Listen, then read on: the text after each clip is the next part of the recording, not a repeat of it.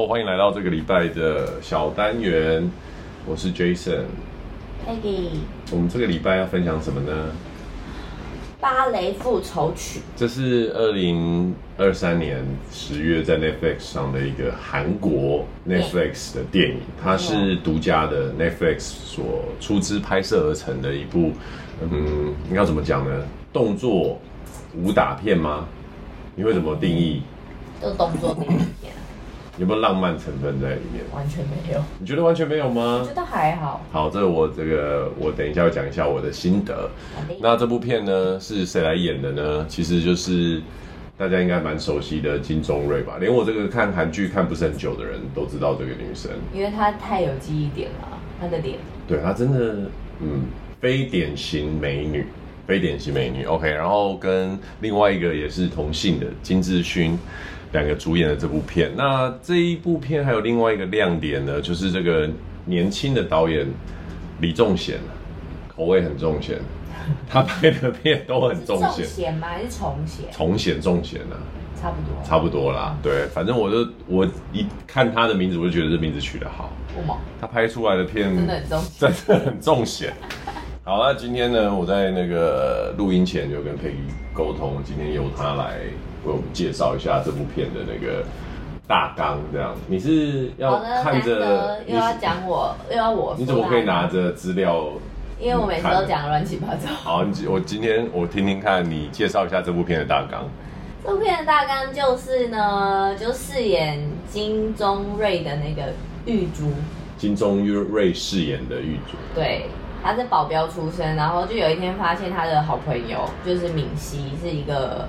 演员叫朴有林饰演的，他就在家就自尽了。他本来要带着酒去找他喝酒，然后他就发现他自尽。哦，他是一位芭蕾舞者，他的好友。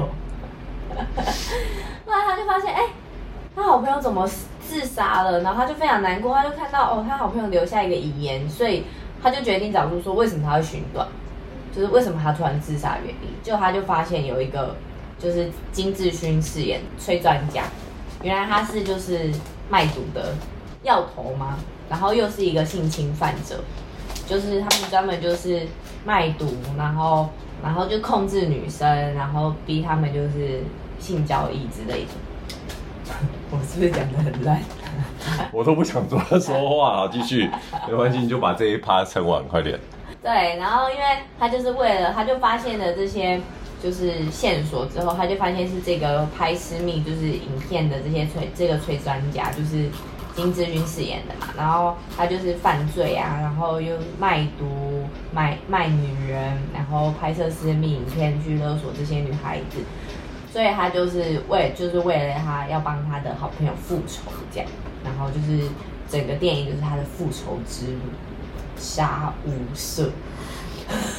你有用一个。很狠毒的 ending 就会让整件事情，你的介绍很薄弱，就是被盖过去嘛。听众们，没关系，这个多练习就好。好，我来补充一下，这部片刚刚 Peggy 有讲，基本上就是一个女保镖哦，她以前是一个护卫队，可能我觉得就把她想象成像是元首啊、总统护卫队出身的一个女生，所以她十八般武艺样样精通，认识了一个跳芭蕾舞的朋友。对，那这个朋友有一天呢，就自杀，留下了呃一个网址，就只有这个线索，然后请他帮他，请这个女主角帮他报仇这样子。那他在追寻这个网址的时候，其实有这边有个巧思，是 IG 账号，就发现这是一个寿司店，对。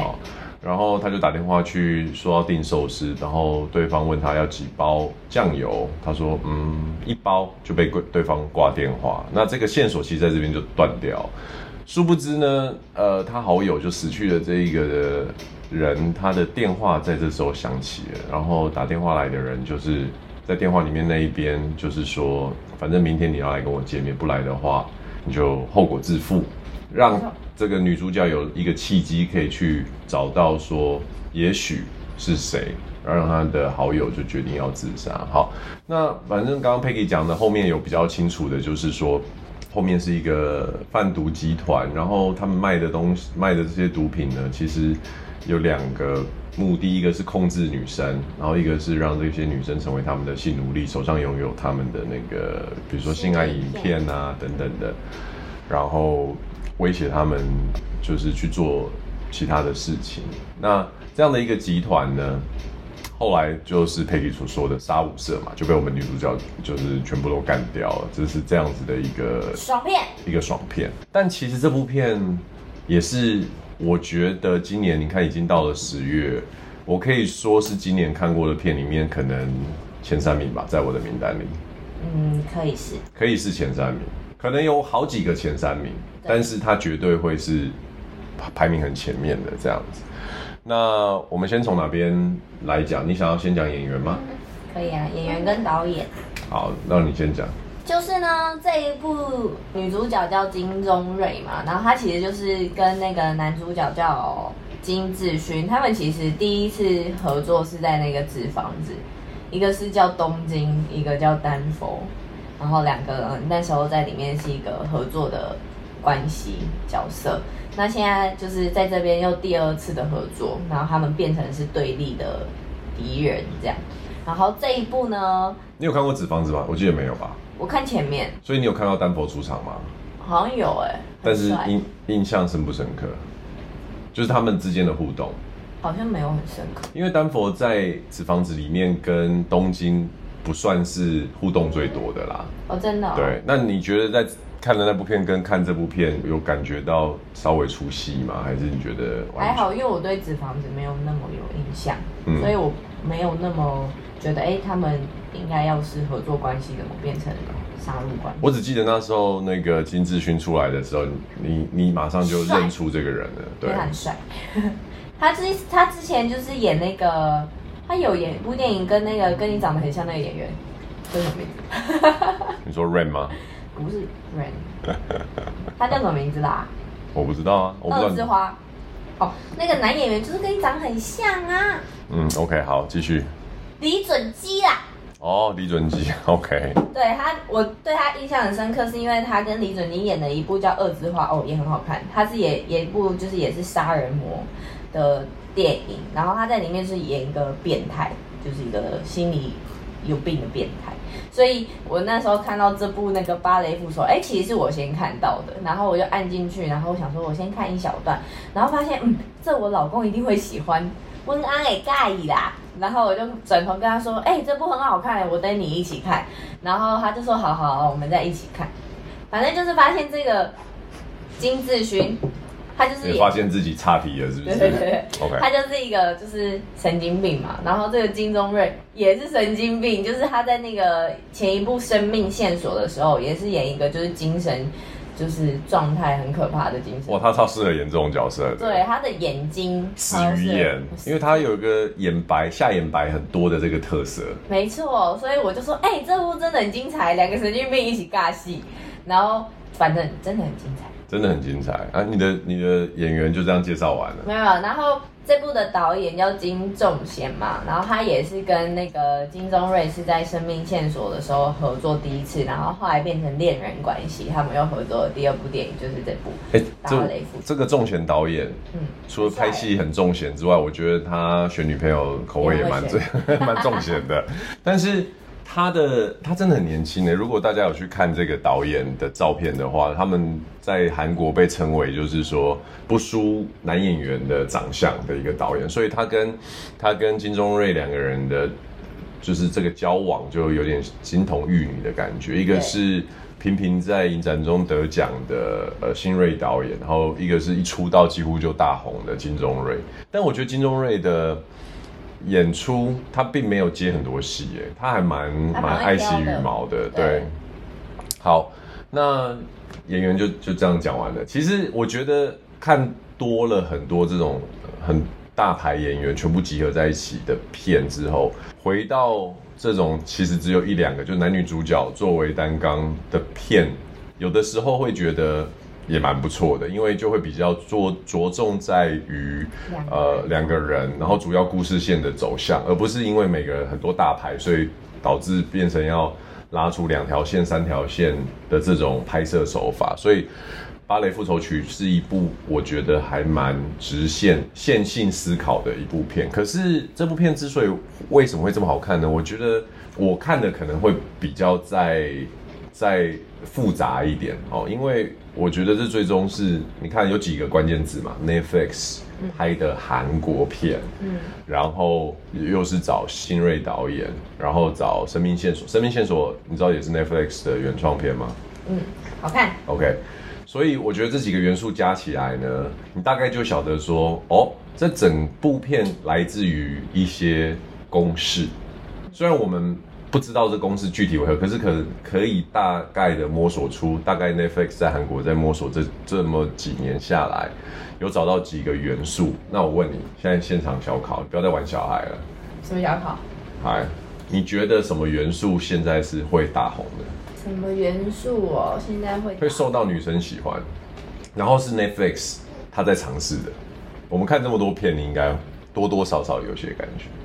女性做男性的事情。好，这个蛮蛮蛮接近我要讲。好，这个有中，再来。再来，女性议题的。没有，我们在讲这部片。哦、女性议题好，你怎么芭蕾啊？好。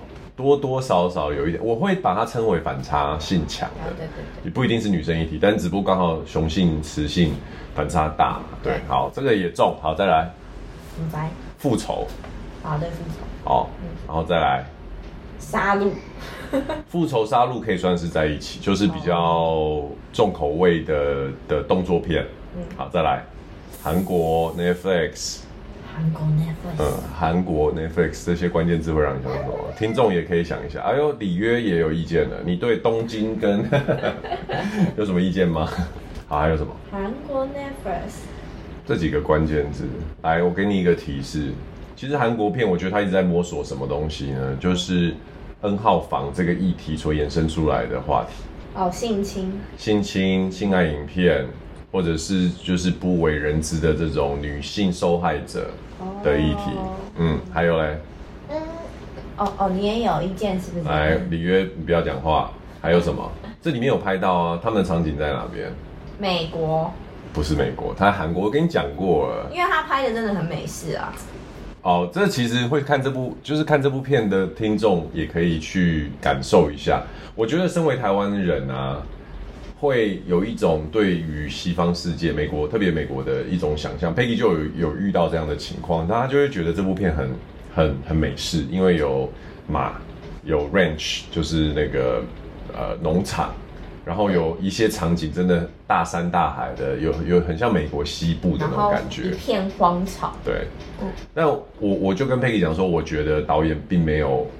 特别。特别对，原因是因为韩国是一个比台湾大很多的地方，嗯、对于他们来说，有牧草，有荒草，而且他们纬度又比较北嘛，然后骑马，这这是你就想象中国的东北也，连连警察都骑马，就是说在那个地理位置这件事情，其实是他们国家的常态，只不过对台湾来说很不熟悉，而这个骑马或者是有马场、有农庄这个符号，对我们来说太。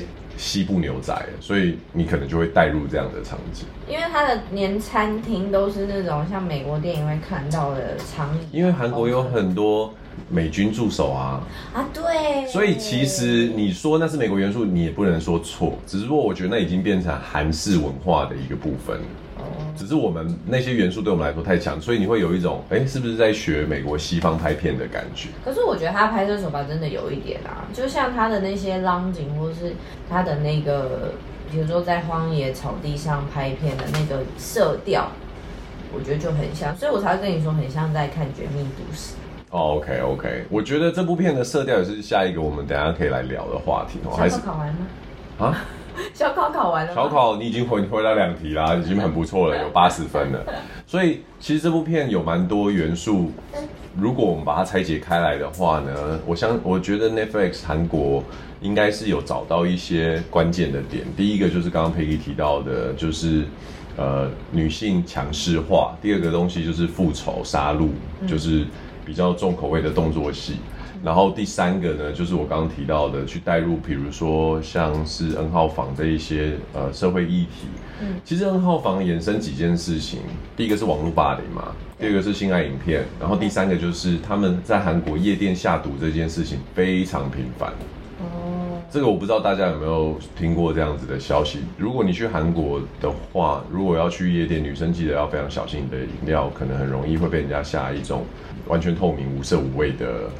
的药喝了之后，你会失去意识跟行为能力。然后身边的人如果没有跟朋友去，你是单独的话，你可能就会被别人以哦，这是我朋友，就是亲故的身份带走，然后就之后就哦连续往下走下去，然后就性侵啊、拍摄性爱影片啊、被威胁啊，然后暴力对待，等等等等这一系列。所以他又把这些东西会产生共鸣跟情绪的放在一起。但我觉得，即便你把这些东西放在一起，还是必须要有很好的演员去把它演绎出来。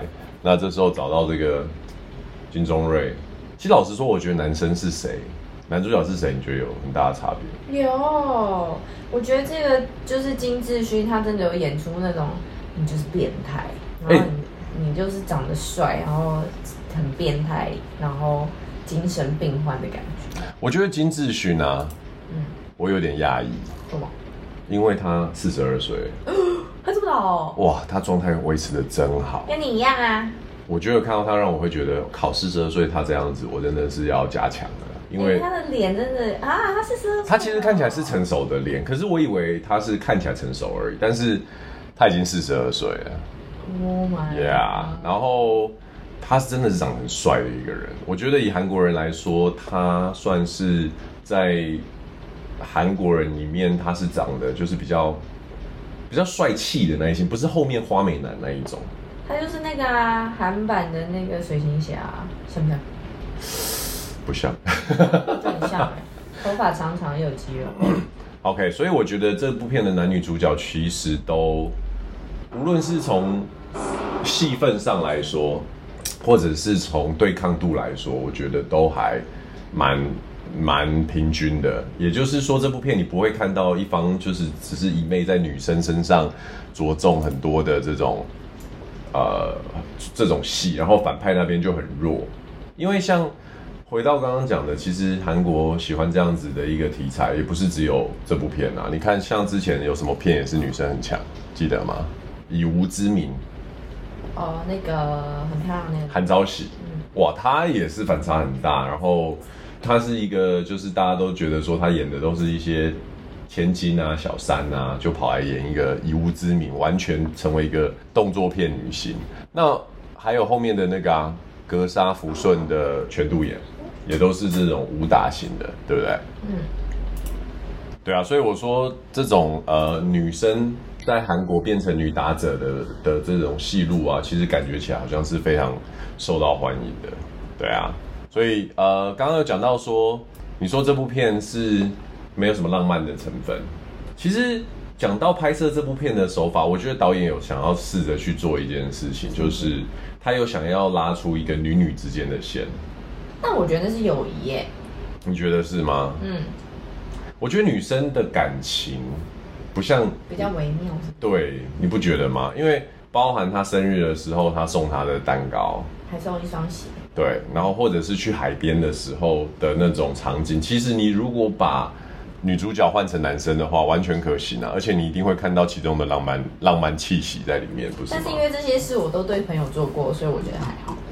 OK，所以女生会觉得这样子都还是一个，是有一点微妙啊，但是。如果你要把它用成是闺蜜情谊，我觉得可以。嗯、但如果你想要把它变成是爱情关系，也是可以。因为你知道吗？我觉得这部片虽然是个爽片啊，我觉得我们看了这么多爽片嘛，就像我们之前吐槽吐很凶的那个什么 《浴血任务》《浴血任务四》。OK，我觉得爽片大家都知道，它就是拍来让我们觉得很过瘾的。对，对可是。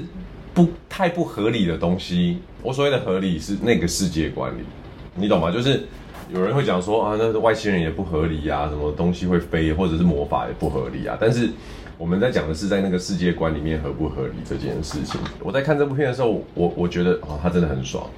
但是这个女生的动机是什么？你看以前我们在上演员课的时候，常常会聊这件事嘛。对啊，你觉得动机就是他是他唯一的好朋友，因为这女生在里面其实就演得很孤僻，就是独来独往，然后一个人常常就是可能保镖性格嘛？就是不跟别人来往啊，然后也是一个人生活，但她唯一一个朋友，一个好朋友就是这位跳芭蕾的女孩子，所以我觉得是一个，我这我就这么一个朋友，所以这这个东西是 OK 的，这个动机。对哦，我会特别再多想去说，他之间可能还有一些淡淡的暧昧之情，哦，才去支撑他，就是有这么强大的动机去。可是我觉得这个动机到中间有点改变。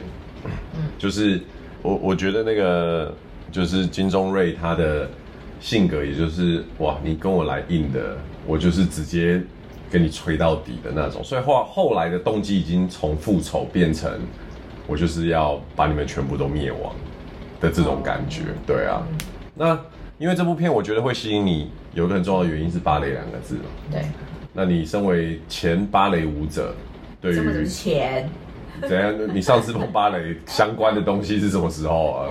嗯，好久了。你身为对啊，对跟芭蕾有一些渊源的人，觉得怎么样？这部片 跟芭蕾有关系吗？老实说，你沾不上边儿。就是有一个芭蕾舞者的死亡，就只是他的好友是芭蕾舞者。可是我在看那个短暂的芭蕾舞者，他还是有跳舞表演这件事情啊，蛮专业的其实。但我学的是替身啊，因为他只拍脚嘛。然后跟上半身的旋转啊，可是我想要，我那时候就很好奇一件事情，就是说芭蕾舞者在台上在跳舞，这么多人在一起的时候，台下观众真的对你们来说很重要吗？嗯，其实不重要，因为其实你在台上表演的时候，下面是一片黑，看不太到，看不到。嗯，所以你以前在表演的时候，脑袋在想什么？就是想动作哎、欸，不能忘记呢。对啊，你想动作，想要走位啊。OK，你你你有演出过什么样子的一个规模吗？或者是你的演出经验是怎么样？演出经验哦，啊，我就国小开始就是会去大舞台上表演。真的哦，嗯、哇，然后还有比过赛，但不是单人，就是团体这样。所以那个观众都是一层两层楼的，很多啊。然后什么样的剧？天鹅湖之类的？不是剧，不是剧，都是舞蹈表演。哦，OK，就是什么舞蹈发表啊，或者是舞蹈比赛。Oh, OK，所以不是说像《天鹅湖》这种剧，没有，他那个要很专业的舞者，我没那么专业，抱歉。哦、oh,，OK，OK，哦、oh,，我今天才知道哎，因为我觉得芭蕾舞者不就是不就是跳那一些东西，是跳那些东西没错。可是因为如果是像那种联合发表会啊，或是联合发表的演出，就是会有很多团体，就是可能会有一年级、二年级、三年级很多团体，所以。它不是整场像我们会看那个舞芭蕾舞剧一样，整场都是同一群人。哦，懂。嗯，那身为芭蕾舞者，为什么现在变成驼背这么严重？我跟你说，我听。其实我没有练芭蕾之后，我真的是驼背一天比一天的严重。对啊。因为你就是跳舞的时候，你就是会无时无刻提醒自己说：“哎、欸，挺胸。”那不是一个习惯吗？对，就是习惯。后面你只是习惯了。你知道，就像军人。那些老兵到现在还是抬头挺胸啊，那为什么你退伍了之后？那我就问你啊，你以前那么瘦，为什么现在就有一个肚子出来了？对不起，我对不起？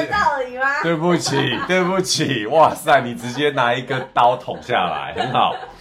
哇，你已经看这部系列片看这么多，你已经变成这种复仇性格，杀无赦，杀无赦。好，这部片其实我觉得我还有看到一个亮点，也是一个帮助韩剧走上下一个。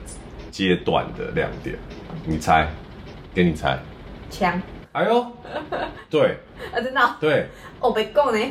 哎、欸，真的是枪！你我不知道大家有没有发现，在韩国就是像我们最近在看那个《二中之二》啊，下礼拜可以来分享。biu biu biu。怎么打？几乎都是棍。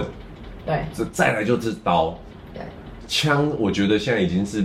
现在的剧，无论你在拍现在或者是以前哦，你没有拿出，你没有拍枪，已经会让人家出戏了。因为在某些角色，他晓得他自己要面临很大的困境，或者是很多人要找他复仇的时候，不不弄把枪，我觉得太说不过去了。而且你不觉得在这部电影里面的那个枪啊，枪支就是他杀人的手法超像捍卫任务的那个 John Wick，对啊，就是 biu biu biu biu biu，根本没在留情的。我觉得这就是一开始他们在抢这个角色的时候，所以才后面去拉出一个他以前是护卫队这个设定，所以这些一切就合理。Oh. 因为一开始的时候，这部片的一开始是在一个便利商店，便利商店，嗯、然后抢匪来抢劫，刚好遇到他在结账，嘿，然后他就把两个抢匪就很利落的干掉，不止两个。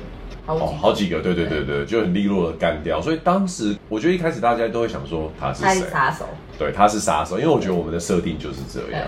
但是他是护卫队出身，所以就让他很会用枪，很会用刀，然后一个人的那个击杀能力很强，这件事情变得非常的合理。那我刚刚就提到说，韩剧开始把枪放下来，我觉得会到另外一个层次，是他就很多东西会变得合理，然后没有那么受限，而且我觉得他的动作。场面可以再做得更大，因为总不能安排，比如说两三百人的感觉，像是两三百人的团体复仇场景，然后另外一个人用一把刀就干掉所有人吧？对，就很不合理嘛。对。那但是我觉得有了枪加进来之后，就开始让这些事情的可能性打开。他有一幕就是演说他卡弹。那个枪卡弹，然后就以以旁边就是所有的那个坏人啊，一看到他卡单，全部一窝蜂的冲上来。对，那那一部我觉得整个整个整个场景的设定，还有他拍摄的角度，真的是蛮不一样。我觉得这部片，对，就像你说的，它其实是一个很新颖的拍摄手法。李宗贤导演他所用的画面有蛮多。广角镜，我可以想象这部片在如果不是在电视上看，是在电影院看的话，无论是马场的那个高聎的的屋顶，或者是他进入那个呃制造毒品的实验室的那个整个浪景，应该都会很不错，因为他用了蛮多长镜头在拍这部片的蛮多设定的，所以其实是。很耳目一新的一个一个编排，而且我觉得这部片的剪接非常的利落，就不会完全不拖戏，很哦，就很快啊，所以很那个，我就看很多网友就说这部电影才一分三十一小时三十分钟，真的太短了，就是看不过过瘾这样。就是觉得说 没有，我是要跟你讲说，其实以 Netflix 来讲呢，女生的这部片呢、啊，就是。你看他，他这部片有这么，就是以女生作为一个打击者角色，你有想到前面有哪一个 Netflix 的片也是这样吗？猫女哦，哎，他不是。哇靠，你好老派哦！干嘛？我老灵魂呐？No No No，不是不是不是。某几下。之前有那个那个神力女超人演的那部片，我们连看都看不完，你们不晓得。反正你看，这就是很糟。神力女超人在 Netflix 也拍了一部，就是有点类似杀手的片，超难看，超级难看。然后还有另外一部也是女生杀手的片，是我很喜欢那个女生，她是古巴来的，很漂亮一个女生。她在《不可能任务四》有一个一小段的一小段的演出。总之，我觉得在韩国的 Netflix 有找到他们拍这种女女性。就是很强悍武打角色的一片天，然后他又找来这个曾经饰演纸房子还有索命生生命生命线索的这个女主角，真的是找的非常的对。那你觉得这部片会有续集吗？不会，有什么好续集？都杀光了。不会吗？除非除非，因为他珍惜的人就死啦、啊。可是哦，这部片、啊、那个女学生是不是？女学生是一个，然后再来是那个黑道还在。可是那个啊，变态都已经被他火化了。对啊，所以那但是那个黑道老大还在啊，而且黑道老大本来就很想要，呃，拿下这个毒品生意。黑道老大不在了，黑道老大变那个女主角在那个浪井的那个哦，直接开爆头，爆头了。哦，对耶。OK OK，所以这部片如果要往下的话，可能就是下一个黑道或者是下一个困难，然后女学生有可能像是。蝙蝠侠跟罗宾一样的角色，啊、就是一个辅助性的角色。但我觉得蛮期待这个。但我觉得这个如果有续集好看吗？不知道啊，就看他怎么拍啊。我觉得，我觉得我会蛮期待这个女生接下来的演出。你知道她有拍过好莱坞的片吗？我知道。对啊，但是我们好像没有机会看到这部片，对不对？嗯。其实她蛮长得蛮时尚的。她就时尚脸啊，韩国最就是很多这种时尚脸的女孩子，我觉得。你那时候觉得我喜欢这部片，有包含说，嗯，女主角很正，我老公会喜欢这件事吗？没有呢，我觉得他没有很正。哦，我觉得他很正。是对，我觉得他是，但是我觉得他是有魅力，不是正。我觉得他是正，因为他的身形其实跟你很像。又跟我很像。你不要那个声音。我说的很像的意思就是说，small built，嗯，肩膀平，嗯，但是腿身体是是四肢是修长的那那一种。哦。对，只不过差别是他脸是瘦，你脸是肉。谢谢。很好哎，我喜欢你这个气度。不像有人会攻击我肚子这件事情。哎，干什么？好啦，我觉得这部片真的是强推哎。真的，而其实我那时候一直跟你说，他感觉里面有在致敬很多电影，对不对？嗯。比如说小丑。哦，因为嘴巴被划开了。然后绝命毒师之类的。我这部片让我想到的是那天我跟你讲的《沙克同盟》，这个是一个蛮久以前的片子，有机会我再带你看。哎、欸，我你说你看过？嗯。《沙克同盟》他的导演是演那个，他的导演是导。你说黑暗骑士？不是黑暗骑士啊，我原本讲黑暗骑士，但是你说我讲错了。嗯，他导的是那个就 DC 的正义联盟之，哦、对，对对对，查查克吧，查克史奈德，他导的片就是以画风非常锐利，就是那个。对比度很高，对，就是以一个做代表，然后三百壮士啊，你说你也很喜欢啊，所以其实你会喜欢这种类型风格，我蛮不意外的。三百壮士也是画面对比度很高，嗯，很多长镜头的浪景，对，然后动作很多，而且会在特定的地方让你有印象深刻的慢动作。那时候你不是提到你最印象深刻那个把它踹下那个，就是三百壮士那个大脚，把它踹下那个坑，深渊的地方，对，对，所以。我觉得这位导演应该也是查克·斯奈德的粉丝，所以他有蛮多呃运镜的方式是很很向他致敬，但是同一个时间又加入了很多韩国的元素在里面，所以就整个观影体验起来真的是蛮顺，会觉得说啊看得很不过瘾那种感觉。对，已经很少有片我们会一直看到几乎没有机会划手机了。对，但好像它只有一个小时三十分，不然还是会滑。没有啦，就是会被吸引住啊。但是他真的一直不断的有新的刺激进来，我觉得很不错。就噗噗噗。然后我觉得我跟 Peggy 最近在看片，已经看到就是两个人又一直不断猜猜剧情了。